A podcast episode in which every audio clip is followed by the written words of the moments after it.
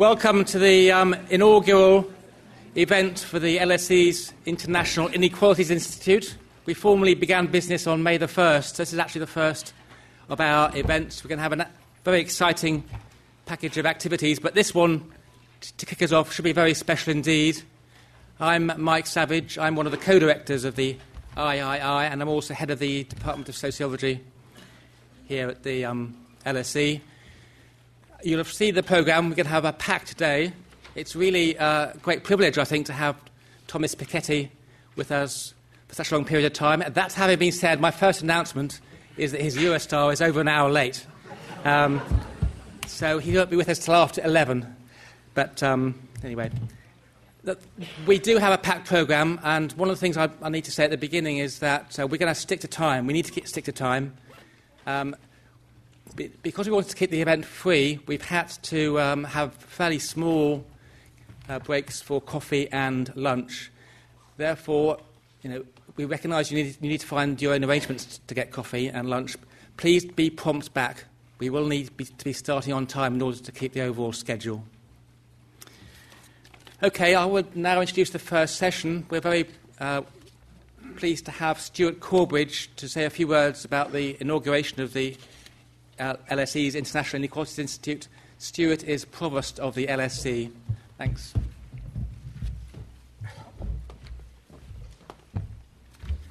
Thanks, Mike. Uh, very warm welcome to everybody. Uh, we're here, of course, to engage closely with uh, Thomas's magnum opus, Capital in the 21st Century, but also to celebrate the official launch of the International Inequalities Institute here at the LSE. Uh, it started on the 1st of May. Uh, later on today, my colleague Julia Black is going to say something about the Institute and the funding that it's already begun to attract, but I've been asked to say something about its genesis. I'd also might like just to say a word or two more personally about the intellectual mission, as I understand it, of the Institute. Um, like most universities, LSE is organised around disciplines, it's around departments. We have 22 of them at the school um, including sociology, geography, economics, government.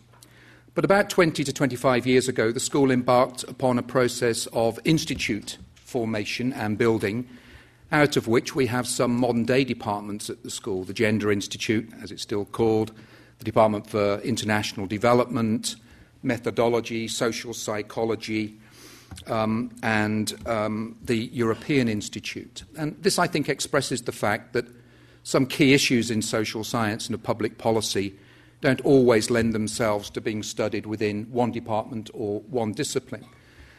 Under our new director, Craig Calhoun, LSE has begun another round of institute building here at the school. In the last couple of years, we have set up an Institute of Public Affairs, which is being led by Professor Conor Gearty, an Institute of Global Affairs led by Professor Erik Berglöf, We've recently got a large amount of money to support a Marshall Institute for philanthropy and social enterprise. And of course, we have the International Inequalities Institute. I do think all of these enterprises have a lot of support, but it would be fair to say that there's been a huge amount of faculty interest in and support for the institute that we launched officially on the 1st of May. I think this has brought together colleagues from across the school wide range of disciplines. I, I look here and see colleagues from law, from international development, from economic history, as well as from the disciplines from which our co leaders come. Sir John Hills from social policy and Mike Savage from sociology. And there's a huge amount of affection, of course, as well for John and Mike. They will be the first to say that the setting up of the Institute at the school owes a lot to the work of many colleagues around LSE. Uh, but I need to say, on behalf of those colleagues and the school, that the Institute really wouldn't be here and would not be launched on the 1st of May were it not for the work of Mike and of John. These institutes will be addressing uh, the big public issues of the day, and I think the reason why there's so much faculty support for this institute is that the question of inequality looms large for all of us. I think it's significant too, and perhaps I can be a little bit more personal here, Mike, that Mike and John are perhaps best known for their work on the UK, but this is very much an international institute looking at inequality.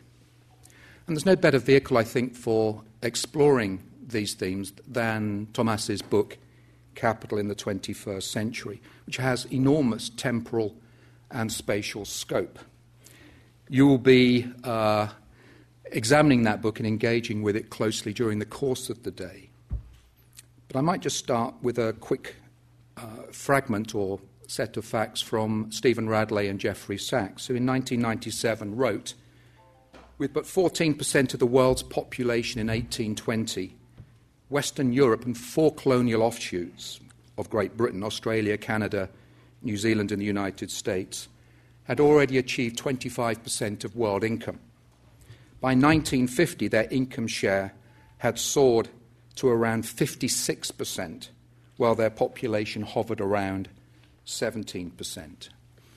Asia, which has essentially had two thirds of the world's, world's, population throughout this period of two centuries, had a meagre 19% of world income in 1950, compared with 58% in 1820. This clearly was the period of the great divergence that many economic historians, Ken Pomeranz and others, have written about extensively and that Thomas engages with in his book. People often talk about the third world, the tiers monde, being invented in the wake of the post war Cold War settlement, a first world and a second world, and then a third world. But of course, the third world was created, in fact, during the age of the expansion of Western capitalism and the regimes of empire, racism, and social Darwinism that miserably accompanied it. I think one of the great texts on this for my money is Mike Davis's book, Late Victorian Holocausts. Happily, in a, in a very macro sense, since 1950, Asia has been slowly resuming its share of world income as compared to its population. We've seen reasonable stints, I think, of fairly inclusive growth at times in Southeast Asia, in China, even in India from about the middle of the 19 the early 1970s to the mid 1980s with the expansion of agrarian capitalism led by the Green Revolution. This very much worked to the advantage of the rural poor. Since the mid 80s, though, in India, many of the returns to growth have been captured by the urban elites. And we have seen a very slow reduction of poverty in India, largely in consequence of that. In fact, poverty reduces much less effectively in South Asia as compared to East Asia, a point that Tim Besley, who I can see here in the audience, has also written about extensively. I mention India, though, not just because of a personal or rather a domestic interest in this, but because one of the best contributions to the literature that I know, coming from 2005, was written by Abhijit Banerjee, who's a good friend of the school, and Thomas Piketty, when they wrote about top Indian incomes from 1922 to 2000. It is then, I think, a great pleasure to be with you today, both to honour John and Mike and their colleagues as we celebrate the official launch of the International Inequalities Institute, but also to say that this official launch follows on from a less official but still hugely welcome talk that was held last term and given by Professor Tony Atkinson, a centennial professor here at LSE. Today we'll be hearing from Thomas Piketty when he gets here on the Eurostar. And I'm very happy to announce that Thomas will be also uh, joining the school as a centennial professor, and this can be announced publicly today. That is great news. It's great news that we have the new institute. I wish you all a wonderful and engaging day. Thank you.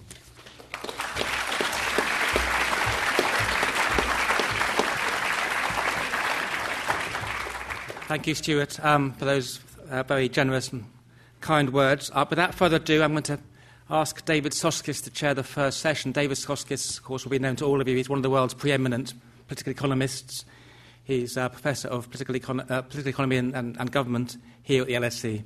David will introduce the speakers and the plan for the session. Right. Well, thank you very, uh, thank you very much.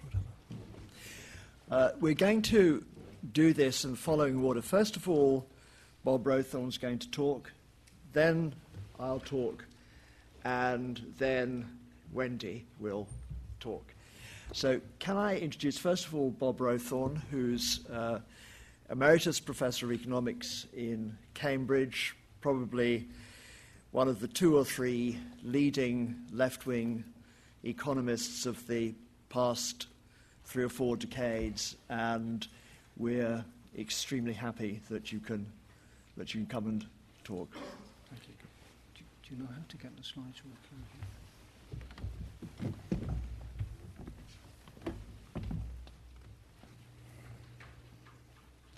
So, is there uh, some, is there, do,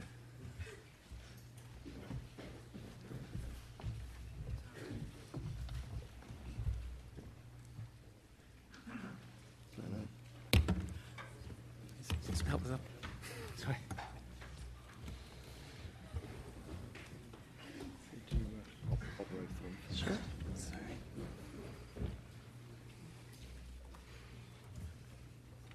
Okay. Well, I think that symbolizes the march of technology and the problems of age. Well, as, as you can see today, I'm talking about Thomas Piketty's Capital, and it's an appreciation and a critique because I think it's a great book. So uh, I'm, I'm not, um, I shouldn't be taken as being critical of it. Ah.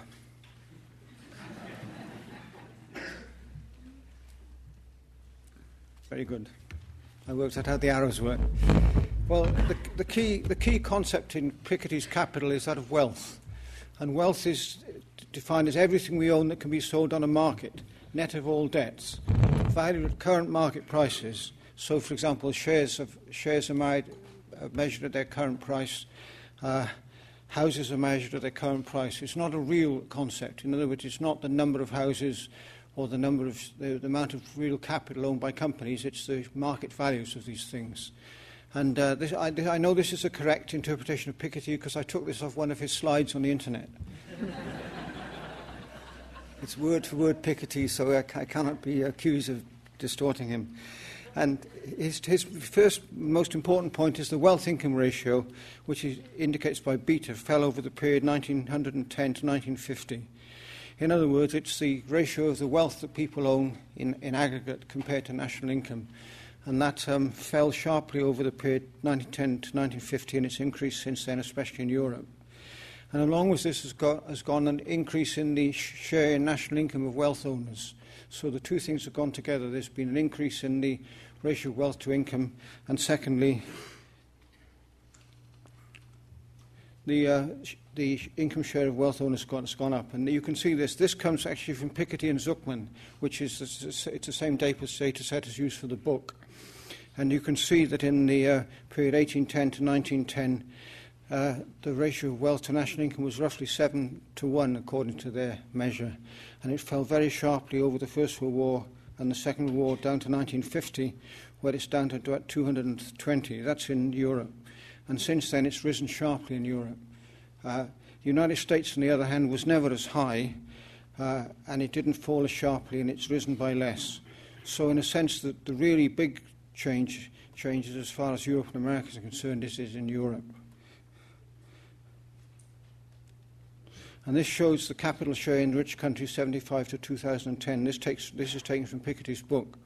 I've put the colours in myself to make it clearer. They, the, original book is in black and white.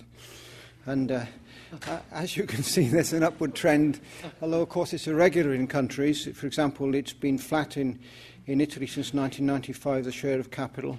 Uh, it's been flat in France since, uh, since 1990. But there is a general upward movement in all the countries if you take the whole period. So these are two stylized facts, if you like. First of all, the, the, the, the huge decrease in inequality of uh, in the wealth income ratio was re- gradually reversed from 1950 onwards in America and is sharply reversed in, in, uh, in Europe. And the share of capital income has been rising. But Piketty's also got other things as well.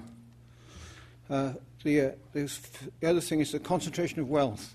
The concentration of wealth showed a big de- decrease over the period 1910 to 1970.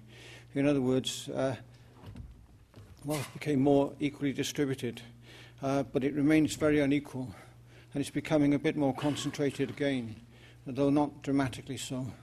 but the, the big thing was the change, change over the period 1910 to 1970.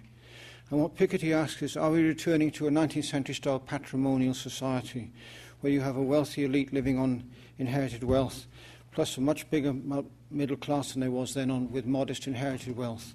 And middle class in this sense should be interpreted in the American sense, that it's a much wider concept than traditionally used in Britain. And so, that, uh, so it's not that Piketty's, Piketty's data and his arguments suggest that nothing would have changed, but it's the fact that we are returning to a period with, of a relatively small number of very rich people. And the other thing it's worthwhile saying is that there are people left out at the bottom altogether. And, uh, and another thing which is, which is interesting in his, in his work, which doesn't really connect directly with this, but is interesting in its own right, is that an increasing pro- proportion of the share of, of, of, well, very well paid people or rich people comes from labour income. And that's one of the, I found that one of the most surprising things in their work is that income from property, even though it's been rising in importance relative to national income, it's not the main driver of income inequality at the top. The main driver of income inequality at the top is, is top salaries. And it's, it's, it's partly superstars like football players and so on, which are relatively easy to explain because they're um, really an output of the internet age and, and the age of uh, television, global television and the like, because they've got much bigger audiences. But the uh, uh, more important quantitatively is the rise of the pay of super managers, top managers, and the like. And that's more difficult to explain. And I'll talk about that later. And, and the thing here from the United States, for example, this is, this is from Piketty's book, and it, it shows the, uh, the dependence upon labour income and property income at different levels of, um, of total income. So top incomes, people in the 90, 90, 90% to 95% of the, of, of, the, of the income distribution get nearly all their income from employment. And, and it goes down as, you, as they get richer and richer, or better and better off, higher and higher incomes. And you can see by the time you get to people who are in the top 0.01% of the income distribution, uh, income from property is by far, the, or capital is by far the most important thing. And there's a, there's a, there's a funny curve at the bottom and that's self-employment income, which has no, not been terribly important at the top level. And so that, that's a very striking thing, really, is that it, it is the case that there there are very rich people who are living off, off primarily off, off their investment income, but uh, there are a lot of very well-paid people who are very well-off people who are living on their income from pay. And of course, it is, as we know, it's, it's also people like in this country, people like doctors and the like. It's not just the very top top level. Well, let's, there are some queries of this. The first thing is I think Piketty's trends are very well documented. I know people have tried to knock down his data, and I'm sure you can quibble about some particular points. Wouldn't be surprising, because all these long series of data have guesses in them. You have to assume certain things which you can't prove, but they're plausible. But I think that by and large it's well documented, and I think I would say personally I would think it's reliable. There are some interpretations, however, about interpretation of causality. There are four questions I think of interesting. One is why has the wealth income ratio beta risen, which I will talk about? Why has the share of wealth income, wealth owners in national income increased? Uh, what he calls the capital share alpha. Well, I'm not going to talk about that because it's rather technical. I've written on it, but I'm not going to talk about it. I was going to originally, and then I realised I'd never get off it. The third thing is what lies ahead for the wealth income ratio? Are we going towards a patrimonial society? And what has caused the huge rise in top salaries in some countries? Well, how does Piketty explain the change in the, the, wealth income ratio? This slide, by the way, is a modified version of one. Again, I lifted off a lecture from Piketty on the internet, so it's, again, a perfectly fair representation of his, of his argument. It's, the, the internet is a wonderful device as long as you can use um, cut and paste. Especially as these days the quality of cut and paste is much higher than it used to be. well, Piketty says in the long run the ratio, the wealth income ratio beta is equal to S over G. S is the savings rate out of national income, uh, net of depreciation, and G is the economy's growth rate, which is, uh, in a sense, it's the underlying growth rate, which is determined by population and, in a sense, technical progress or mathematically productivity. And, uh, He gives an example with S is 10% and G is 3%. The economy will stabilise with, with a beta of 300%. With S of 10% and G of 1.5%, which is a much lower G, beta will stabilise at 600%. And he says capital is back, that is, the wealth income ratio has risen basically because low growth is back. Population and productivity growth have been very slow. Now, this sounds plausible, but I, I don't think it's basically a correct argument for the present circumstances. It doesn't explain the last 40 years. it's, not in, it's, not, it's not incorrect under certain circumstances, but I think it doesn't explain what's happened over the last 40 years. Well, his, his argument essentially is that, that there's been the, an over accumulation of real capital. That relative to the underlying growth rate of the economy, what's happened has been that there's been too much savings, too much, well, too much real investment. Now, an alternative story is that it's actually all driven by higher asset prices. The formula S over G, beta equals S over G, uh, is based on the assumption that there are no changes in asset prices. It's, it's a so-called re- real relationship. But in fact, asset prices have risen very sharply. And that, that is, of course, very important because you could take, for example, a, a, you, you own shares in a company and instantaneously the shares doubled in price.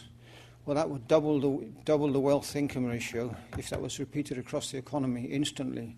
And yet it would reflect no change at all in real terms. And your shares would not have increased in value because you'd saved more. They'd increased in value because of stock market prices. And it's the same with housing, that you can make have the same house.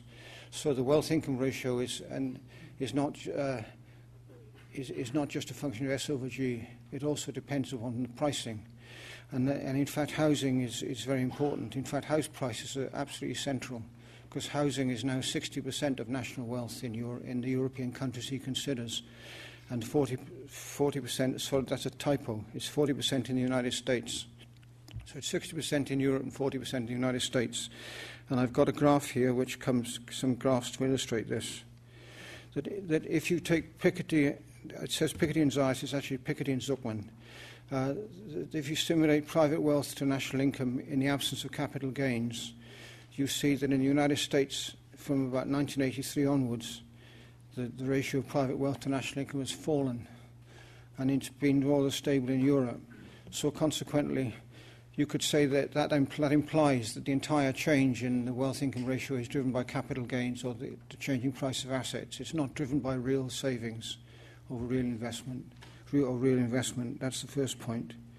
The second thing is that it's basically a story about housing because this, this, this thing is taken from Piketty and Zucman correctly, referenced this time. That, um, and what it shows is that housing has become, as a proportion of national wealth, has been increasing over, really over the, almost over the whole period in, in Europe uh, and also in the United States. But it's been increasing faster in, Europe, faster in Europe, and you can now see that Europe is 60% is housing wealth. So if you, tell, if you to tell a story about the wealth-income ratio, you have to talk about housing in its own right. You can't just simply uh, put it in with other things. And, and the reason I say that is, is that, ha- that, that the increase in housing wealth is, is not due to the fact there's been a gigantic amount of house building and the increase in the housing stock relative to, popular, relative to national income.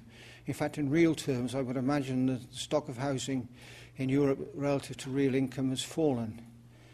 That I mean, the, the real income of the UK has, has, has increased by several fold over the last 40 years, 50, well, 50 maybe years longer. But you wouldn't, the housing stock probably hasn't increased by that much. But certainly the big rise in the wealth income ratio has been driven by housing, and housing has been driven mainly by, by house price appreciation. And in fact, paradoxically, there's an inverse relationship. It may be because not enough housing wealth has been created in real terms, that house prices, houses are short, in short supply and the price is very high. So consequently, it's, the, it's in a sense the opposite of um, Piketty's argument. And you can see if you look at this is from his book, by the way. Almost, almost all, the, all the things I use to, to contradict to Piketty uh, come from his own, own data sources. This is from his book, and you can see that the, the, the, the pale shadow on the bottom right hand is the share of housing wealth in national, uh, compared to national income. And you can see that the upward shift in the wealth income ratio beta which is from about 1950 50, 50 onwards, is in fact driven by housing almost entirely. And that there hasn't been an increase in the wealth income ratio if you exclude housing in the UK. And this is the same for, um, for France and, and for Germany. I, I've got these things stored on the, my computer here.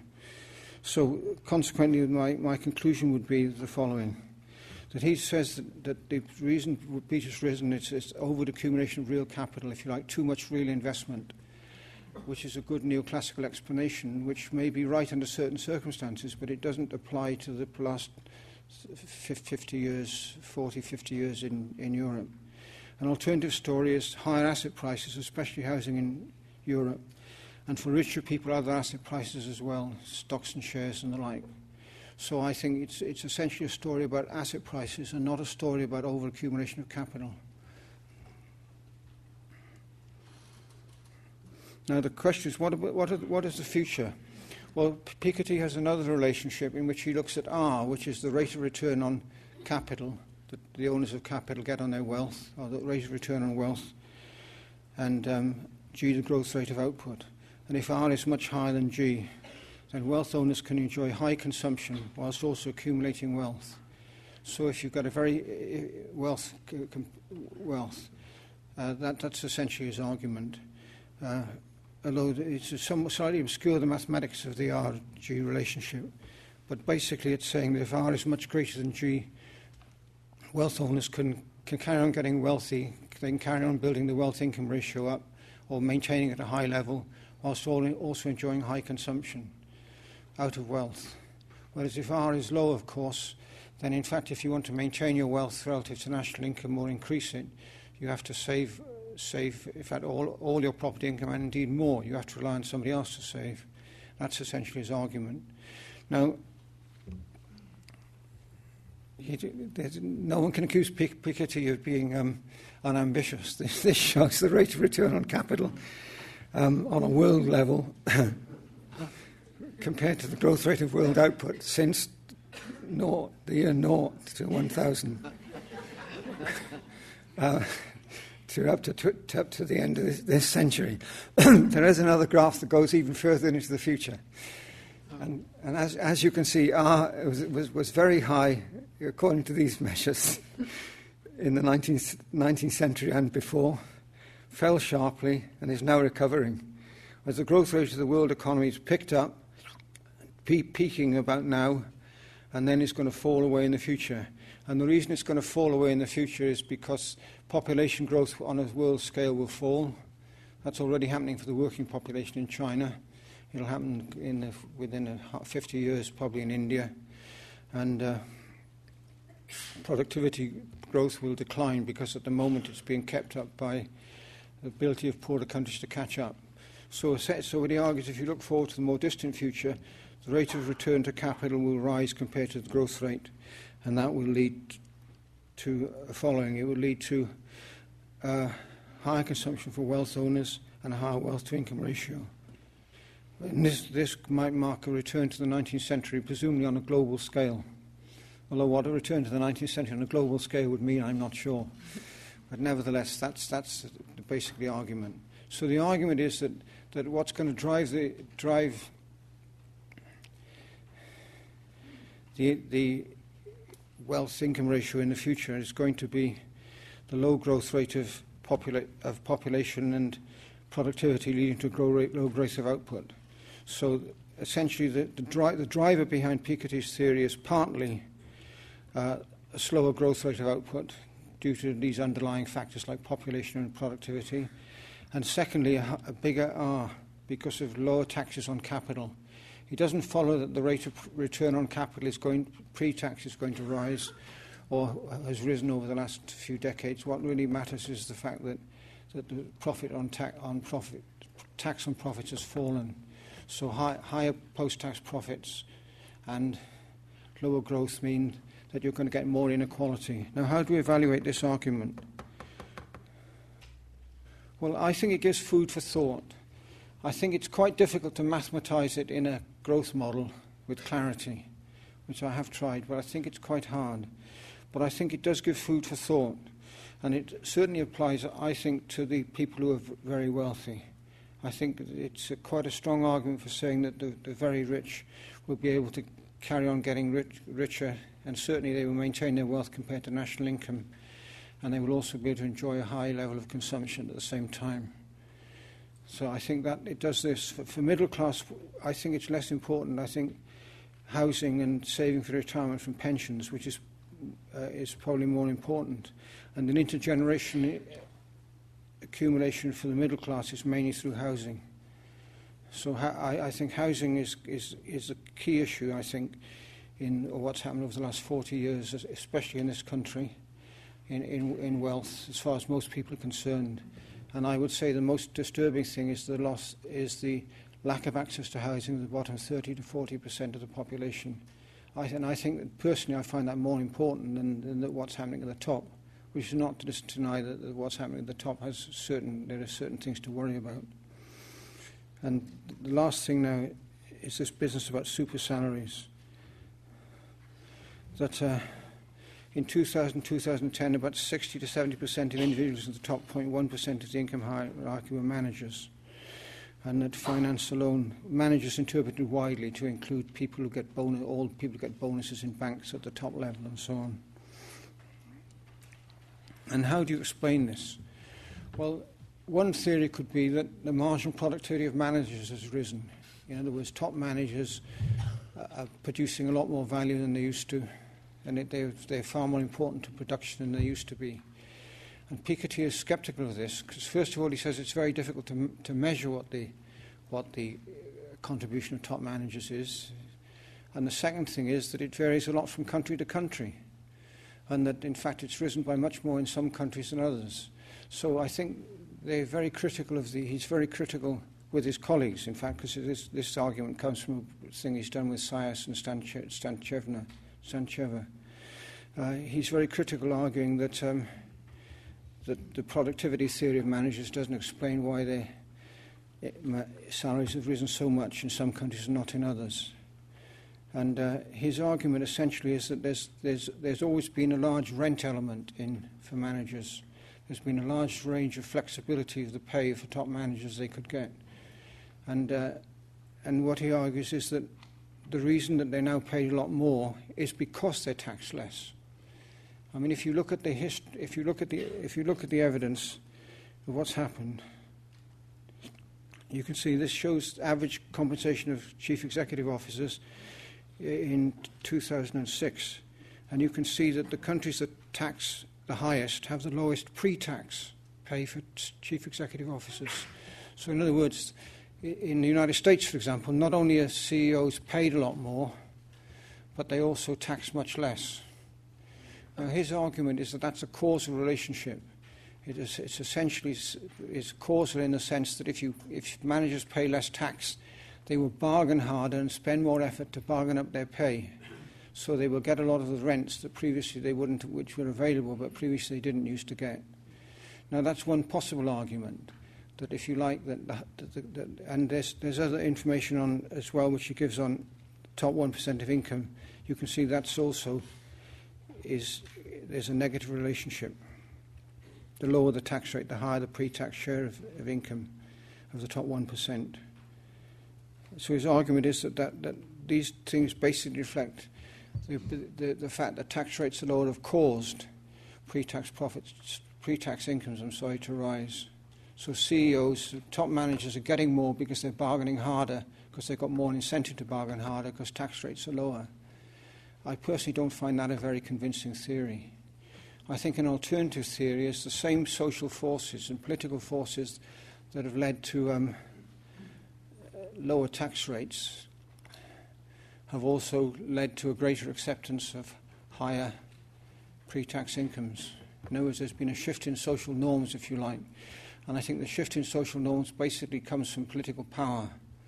And uh, so, in fact, that's why some countries still have much higher tax rates on top salaries and also have lower top salaries.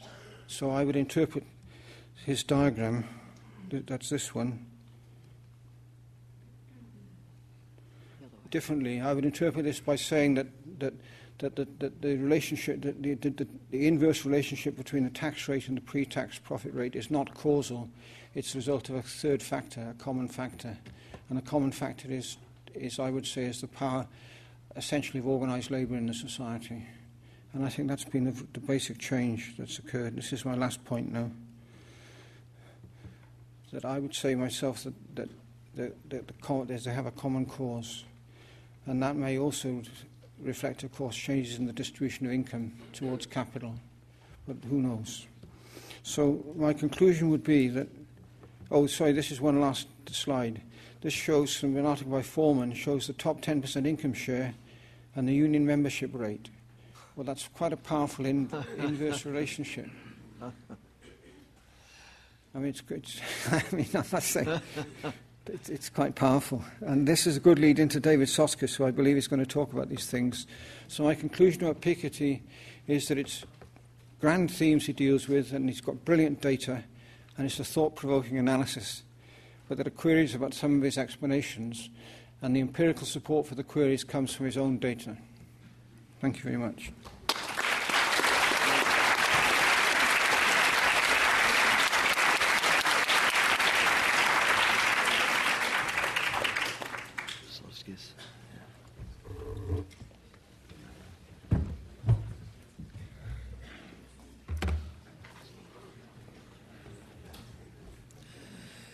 Um, okay.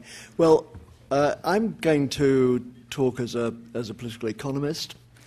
Um, there's no question about the extraordinary achievement which Piketty has, uh, has constructed with this mapping out the development of wealth over two centuries, as well as the work on top incomes for a range of advanced economies, and using a stunningly simple economic model, that the R greater than G model. Um, and I really want to broaden this out, and I want to question a bit the explanatory framework which Piketty is using. I want to put in perhaps an alternative explanatory framework.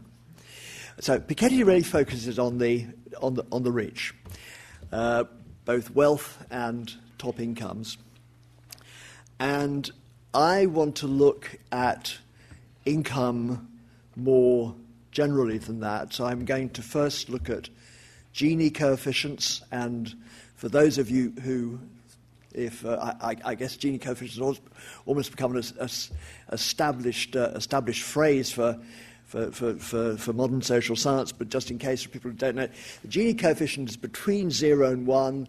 If, a, if the Gini coefficient is 0, it means there's perfect equality. If the zero, Gini coefficient is 1, it means there's perfect inequality.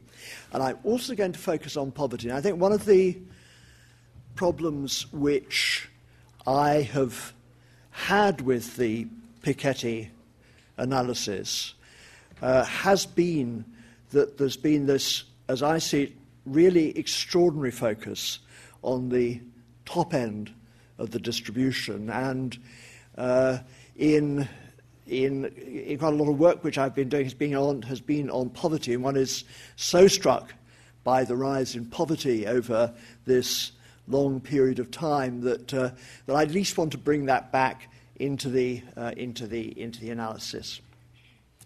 So I'm just going to, instead of taking two centuries, you'd be relieved to know, I'm just going to take the, um, the second half of the 20th century and, and, uh, and up to the present, so the end of the Second World War to the present. Uh, and what is true in one form or another in almost all the advanced countries um, is this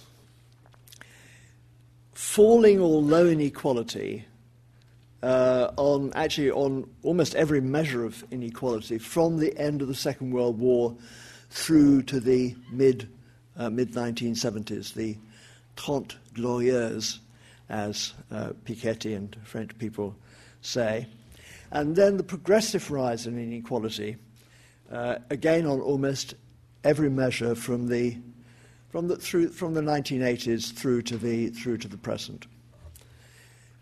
There are many qualifications, where what I'm saying is, which I, which I won't make, but which you'll probably be able to supply.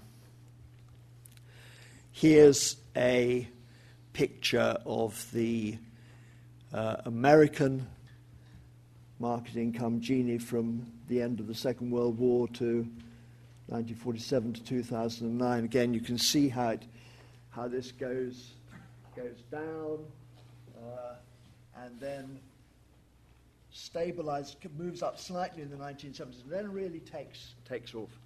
If you look at the United Kingdom, and I'm sort of more, I'm going to more concentrate on the UK and the, and the, and the, and the US than on, than on other countries because perhaps the developments there have been more dramatic. If you take the United Kingdom, this actually, I've started this off in 1980, and you can see the Gini coefficient is really remarkably low at 25 at that point, and it goes right up to 40. So this is, this is a, an incredible change in the distribution of income uh, across the income distribution. Now look at poverty, and again, I'm starting off in the end of the 1970s. So I'm starting off at the end of this period of relatively high equality and taking the data up to the, up to the present. And it's perhaps, you can see in general, poverty, or this is poverty, the, the overall level here is the number of uh, the number of income uh, number of households below 60% uh, of the contemporary median. You can see that that measure increases very rapidly up to the 1990s, and then it then comes down a bit but stays pretty high. What is really interesting is that the number of people between 60 and 50% remain rather stable throughout this period. The number of people below 50% rise really dramatically, and the number of people who are uh, below 40% of the median, this is, this is the relatively quite seriously poor, uh, poor households, they go from being just about 2.5% of the uh, of the number of households in 1979, and they rise up. If we go up to 1992, they, they've, they've essentially quadrupled, and they stay, broadly speaking, at that level. Now, you may, uh, you may want to take a little bit of comfort actually in. Pol- I'm going to come back to politics, but you may actually want to take a little bit of comfort in politics here, and you may want to think that New Labour uh, did something, as it certainly intended to do. It's not going to be, don't worry, it's not going to be a large part of my story, and it's certainly not directed in any way to where the future leadership of the, of the party may be trying to find a, find a route. But this basically says poverty rises really sharply through this period, and it's even more dramatic if we were to look at the United States. I haven't got, I haven't got that data, I'm not going to show that data here. Now, if I were to be critical of Piketty, uh, so, but, but so, let me just, just really, re, really emphasize what, what Bob said. I think we, we all think that this is, but Piketty is, uh, is, is, an, is, an, amazing achievement. But, uh, but what would we be doing here if we were simply saying Piketty is an amazing achievement? So, and in fact, because Piketty isn't here, it's actually even better for me to be able to explain what my problems with Piketty are. Uh, so if he, if he asks you, you'll of course say, this is just pure, amazing praise. Piketty really makes too much of his simple R greater than G economic model in, uh, in, uh, in, in, my view. It's really, and his explanation is really very purely based on that. that there's this long, these 30, 30 years when, in, when, when you have growth uh, either greater than R or very close to R, and wealth is, uh, and wealth is falling or stable. And then you've had this second period where R is greater than G's very low level of growth, so that wealth is wealth, wealth on his definition is wealth to income ratio is, is rising. But that's all the explanation that he gives. Of course, there is a, there's a Marxism hint in the title of the book uh, and various phrases which come into the book that capital drugged by social democracy and capital wakes up after the 1980s and it's democracy which gets, which gets drugged. But there isn't, a, there isn't any clear institutional analysis behind that. Um, so, because my interest is in overall income distribution and in poverty, the R greater than G model, which really just relates to the accumulation of, of wealth relative to income, is less, is less relevant. Uh, and much more relevant are just the o- overall data on earnings, market income, and redistribution, earnings after redistribution from the government via taxes and benefits, disposable income. And I want to try and sketch out a development which has been taking place over the maybe over the last decade or so in, in comparative political economy uh, about what explains the, this, as it were, U shaped curve as far as the Gini coefficient and poverty are concerned. Um, and this political economic approach pays attention to three factors which really don't come into the, at least into the sharp end of the Piketty analysis. The first is technology regimes. The second is labour market institutions, unions, collective bargaining, vocational training. And the third is politics. So this type of developing explanation, I would say, is. Sorry, let's take some water. This is not due to anxiety about how you're going to receive these explanations.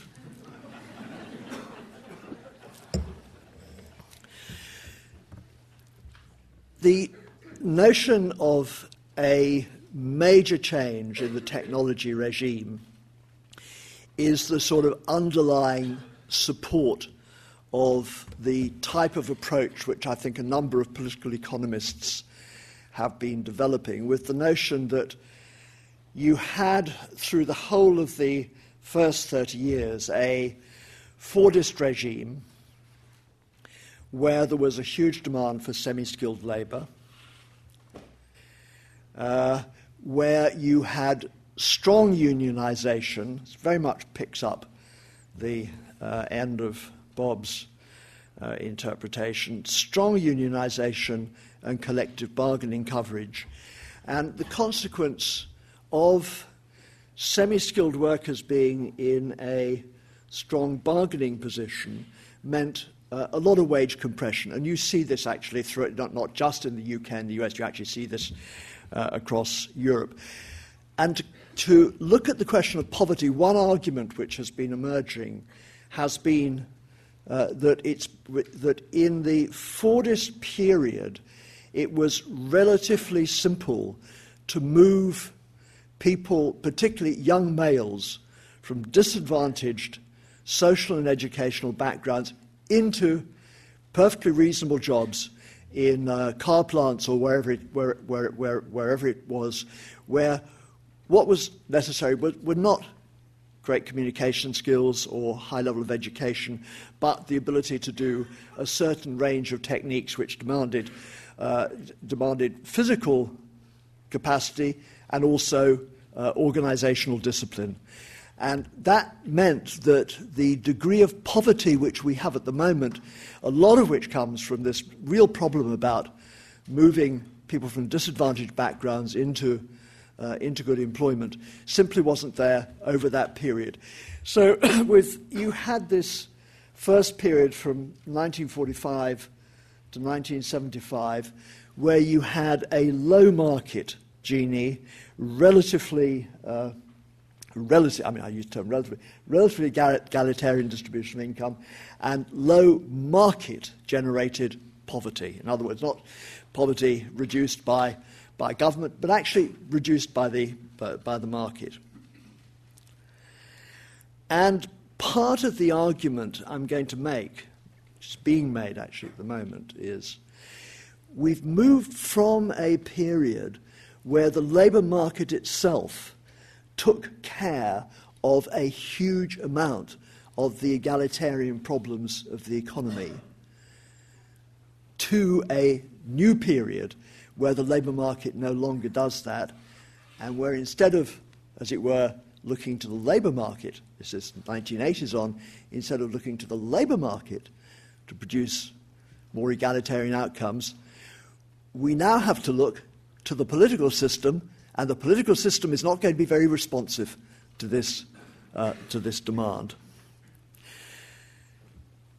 Just look at the political system first of all, and I'll make the contrast, uh, the contrast uh, in a minute. In a very, very, this is a very, this is a sort of very crude analysis which political science and political economists do. So if you're not a political scientist or a political economist, let me just apologize to you. It's like being a doctor and using all sorts of strange concepts which don't necessarily bear all that relationship to reality. uh, voters are arranged from left to right. Governments, to win majoritarian elections, have to capture median voters, voters in the middle of the, middle of the, middle of the range, decisive voters. Under Fordism, there were a huge number of semi skilled workers, uh, manual workers, manual workers more generally. And at that time, both Conservative and Labour governments in the 50s, if we, if we, I'll, I'll, focus on this country a little bit, both Conservative and Labour governments in the 1950s support the welfare state strongly, support the industrial relations system and so on, and support redistribution. Because actually, not very much redistribution is necessary at that point in, in quantitative terms. Now, we now move, we have the IT revolution. I really apologize for the sort of sim- simple-minded way I'm doing this. You know, the, the IT revolution, knowledge economy, globalization as knowledge competence distributed across a, a, advanced economies and so on. And now you have a massive decline of unionization, especially in the UK and the US. Uh, as the, there are all sorts of reasons for this. A huge increase in education uh, increases work discretion among the educated, decline in collective bargaining coverage uh, as UK US labour markets become mobile and competitive, and that leads to wage flexibility and fragmentation. So, as we move away, as, as we take out, take, pull off the, this coverage of, un, of, unions, we get to uh, labour markets which are much more, much more fragmented and much more uh, unequal. So labour markets are no longer the egalitarian force as, co- as collective bargaining coverage collapses.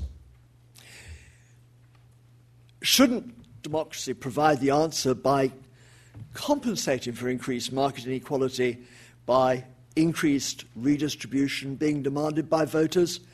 Uh, alas, no, uh, especially in majoritarian US UK polities. And now what's happened is we have a very different middle of the road majority, which is uh, decisive voters, both parties now competing for the median voter, for this middle class vote.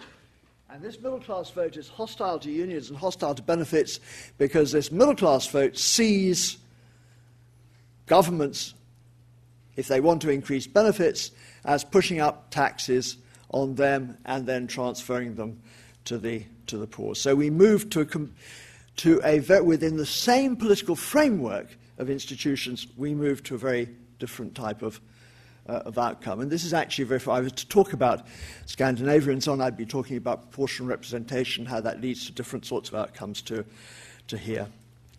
Um, I'll, I'll just finish very, very quickly by, by the following uh, diagram, uh, which now, what this shows is the, is the following. The blue, blue lines on the, if you, let's look at, uh, look at the United States here. The blue line on the right-hand side is the Gini coefficient, right up here at uh, 0.45, very high. The Gini coefficient for total earnings in the economy. It doesn't include unearned, it doesn't include unearned income, uh, but it includes all, uh, all earned income, including uh, part-time work, flexible work, and, and so on, self-employment. Forget about the middle column for a moment, but go to the left-hand column, and the left-hand column for each of these countries is the Gini coefficient for the number of people on full-time who are making full-time earnings.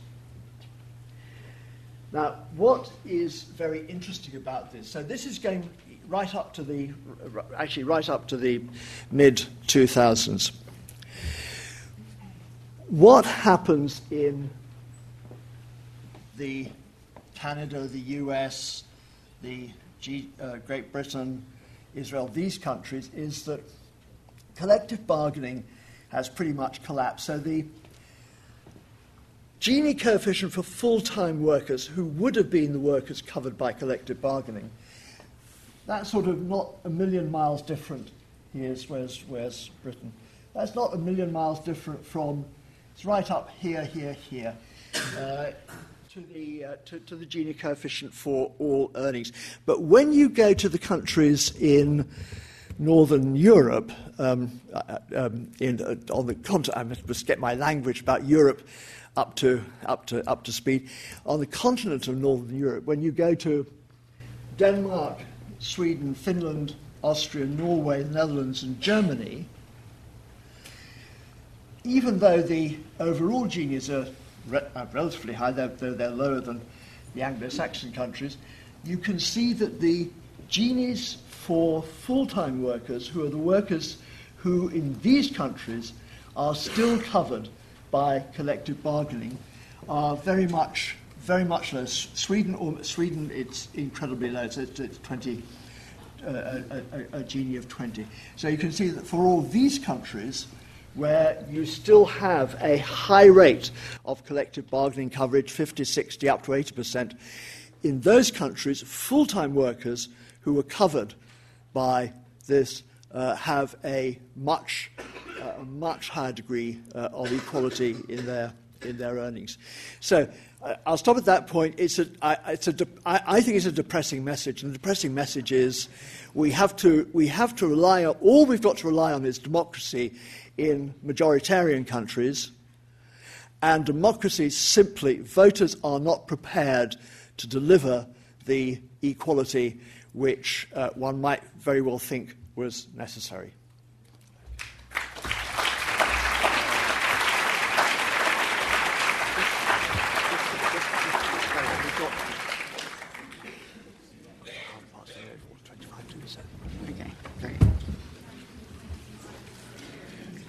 So can I introduce Wendy, Wendy Carlin, um, who is professor of macroeconomics at, at, uh, at UCL and is super well known for her work on revising the economics curriculum. Wendy. Thank you.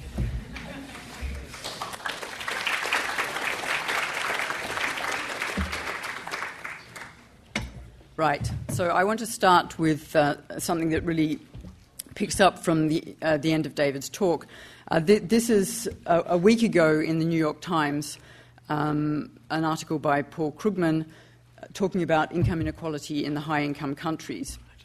And it's a, it's a pointer to thinking about both, not, not just the US, but also the UK, and refers to work uh, being, being done uh, using the Luxembourg Income Survey.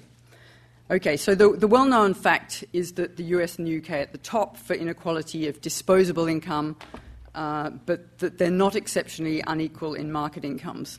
And uh, what's new, so David had one angle on this looking at full time uh, Gini coefficients from the mid 2000s. These are the latest data, so uh, 2013. Um, and a different way of, of, cutting the cake, but uh, very striking that if you look at the population aged under 60, then market incomes are exceptionally unequal in the US and the UK. And this is very important for policy because it's uh, suggesting that we have to think about addressing. David was very pessimistic about this in some sense, saying, well, there's nothing that can be done about this. But uh, that, that may be too pessimistic, and I know Tony Atkinson will talk this afternoon and try to um, galvanize uh, the arguments in favor of what, what can be done. So, uh, what I want to, to point towards is, is both the, the question of market inequality as well as redistribution. And here are the numbers. So, this is the, this is the, the very latest data on Gini's for uh, the, the, pale lines are for market incomes and the dark lines are for um, post tax and transfer.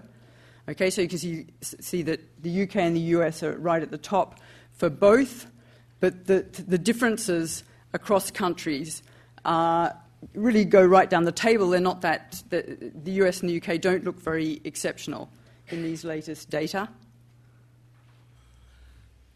Then you look at what the story is for people aged under 60, and that's when the US and the UK look very exceptional in terms of the inequality of market incomes. So, who's the, who's the other economy, uh, the most extraordinary economy? They're halfway down the table. Uh, so, mid table in terms of disposable income inequality, but uh, the most inegalitarian in market incomes, and that's Ireland. Okay, so I, I want to um, just uh, set out a, a, rather simple framework for thinking about inequality or viewing the factors that play into those outcomes for inequality.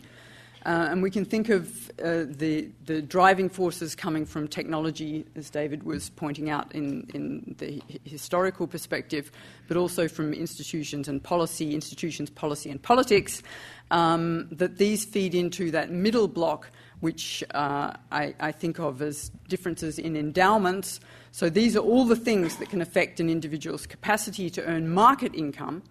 And you can think of that in the sort of very simple way as the split between owners and workers, and the data that Bob was presenting. Um, and uh, that it refers to income from wages, financial assets, uh, housing rent, and, and royalties for those of you who receive them um, are in there, and that uh, we're then interested in the forces that lead directly from technology and from institutions and policy into post tax and transfer incomes, uh, as well as the channel through the middle, uh, the middle chunk, which, was, which relates to endowments. Okay, so that just some, some kind of framing for the data that I presented. And we can talk about different kinds of policies as well as different, different um, underlying influences that end up as differences in inequality. And Piketty's focus is on the endowments that generate this income. Okay, so financial assets and housing rent, that, that, that kind of income. So his focus is very much on this, this middle block here, on what's happened to these differences in endowments as they relate to the uh, the, the, the, assets that generate um, income. Right, so uh, that, I, why I'm doing this is really to raise the question of um, inequality of what? what? What is it that we're really interested in, and what are its effects? So, how does inequality of wealth, which is the focus of Piketty's work, but also market income, disposable income, inequality of consumption, how does that affect uh, well being now and in the future? And how is uh, inequality, uh, sorry, how is, how is well being, right, as affected by all these different uh, dimensions of inequality? How is that affected by the intergenerational transmission of inequality? And how is it affected by the way that inequality itself affects the functioning of the economic system? Right? So we can think of the here of inequality, how do they feed into the reproduction of inequality in the future, and how do they influence that through their effect on the way the economy operates? So uh, uh just think, think of using this as some kind of frame for Piketty's work.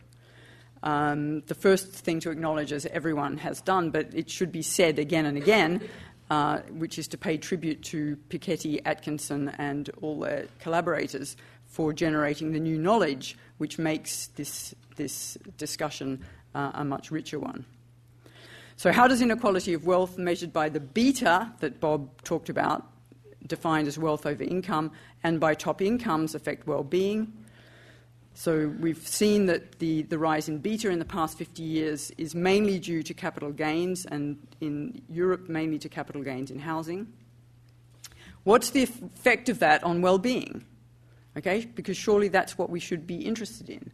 What's the channel through which that increase in beta, driven by capital appreciation, increase in the value of houses, how does that affect the distribution of well being? And I think it's important to note here that that shift that uh, Bob showed very uh, clearly in Piketty's charts of, um, of the wealth income ratio, that increase ha- is accounted for by housing wealth. And housing wealth is more equally distributed than the other forms of wealth. Okay, so it's a shift, it is a shift in inequality of material wealth, but it's a shift towards the kind that's more equally distributed than other forms of material wealth. Uh, if we're going to focus on intergenerational transmission, then the attention should be focused, uh, certainly in the UK, on access to housing and on housing supply as the mechanism through which that dimension of inequality can be addressed. But then the, the, the, the next question I wanted to, to raise was how does inequality, as uh, generated by changes in this beta, the focus of Piketty's work, how does that affect the functioning of the economic system? To make that to kind of provide some context for that question, I think maybe it's interesting to give an example, not, not Piketty's argument, but an example of an argument that links a rise in inequality of income to economic performance, just so we can think about uh, this, this question in general. So, if we think of the rising inequality and the decoupling of growth of median real wages from productivity, the fall in union bargaining, the rising skill premium that both uh, David and Bob have, have, referred to, then what was a consequence of this, uh, so an argument that's been made, is that this led policymakers to encourage banks to lend to low income households. So that was so a consequence of inequality was uh, an expansion of lending for housing. This produced rising financial fragility, vulnerability to a financial crisis, and a long lasting re- recession, as we've discussed on many other occasions. Uh, so that's one, one kind of argument, linking inequality to the functioning of the economy. Uh, let's focus on um, Piketty's argument. And I won't spend long on this because we're very close to being out of time. And uh, both Bob and David have referred to this, but it, it, I think it's perhaps just useful to come, come back to it in a slightly different way.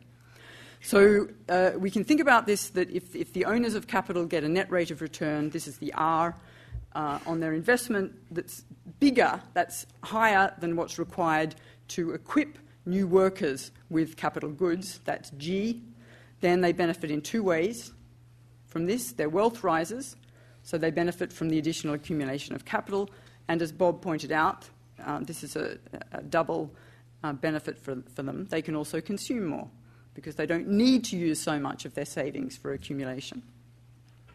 So if the growth rate falls as it did from the, the 1970s, then as long as R doesn't fall too much, this process go, goes into operation. As the economy gradually adjusts to the lower, lower uh, level required, uh, the lower required investment, okay, with lower savings and the economy remains in continuous full employment, then the necessary outcome of that process is a rise in inequality measured by the famous beta. So the big diagnosis is that a fall in growth, this is talking about what's happened in the past, but also a forecast, uh, leads to higher inequality.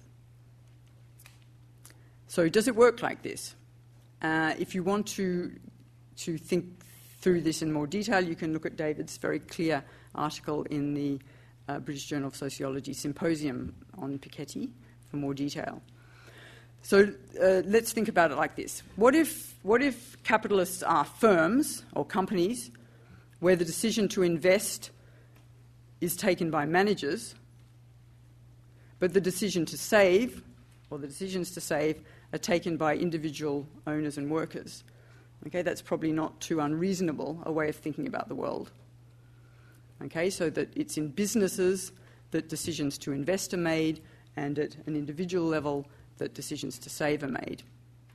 So if firms now invest less, right, because they're less confident about future growth, there's this fall in growth.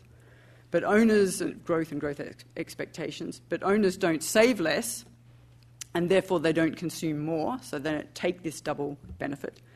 Then aggregate demand falls. The central bank cuts R, cuts the interest rate, to boost consumption and housing investment because it's afraid of deflation. And the economy shifts to lower growth, but not higher inequality as measured by beta. There's no implication for beta in any of this story. So that's an alternative interpretation, uh, and it doesn't give you the R greater than G leading to higher beta, as in the Piketty story. So this is consistent with some of the facts as we've seen. Um, so it's a, just a different way of thinking about the shifting growth from high growth in the 50s and 60s to a lower growth, but one that doesn't bring with, us, with it uh, this rising inequality of the kind that Piketty focuses on. So this is the R minus G inequality machine set within that broader context. These are the, the I think, uh, a richer menu of mechanisms through which inequality has, has increased and which characterize a, a, a richer menu of policy options or uh, policy interventions that can make a difference. So, this is the Piketty R minus G route. This is where we should be looking if we're thinking about changes in workers' bargaining power, the CEO pay issue.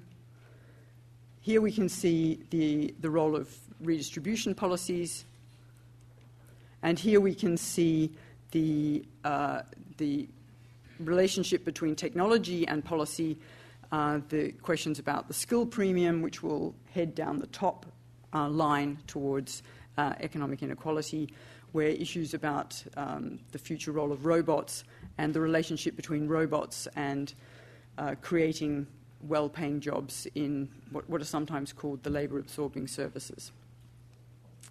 So, with less than 30 seconds to go, um, let me say something about inequality, capital, and economics. So, uh, uh, a well known macroeconomist, Ricardo Caballero, um, writing in 2010, urged macroeconomists to get into broad exploration role. Very nice title of his article in, in the Journal of Economic Perspectives. That it's time for us as macroeconomists to deal with the pretense of knowledge syndrome. Piketty's work really fills, fit, fits the bill. Uh, it's empirically based, assembling new data sets accessible to all researchers. And you've seen the way Bob has made use of this very rich data set um, to, to bring a critical lens to Piketty's own conclusions.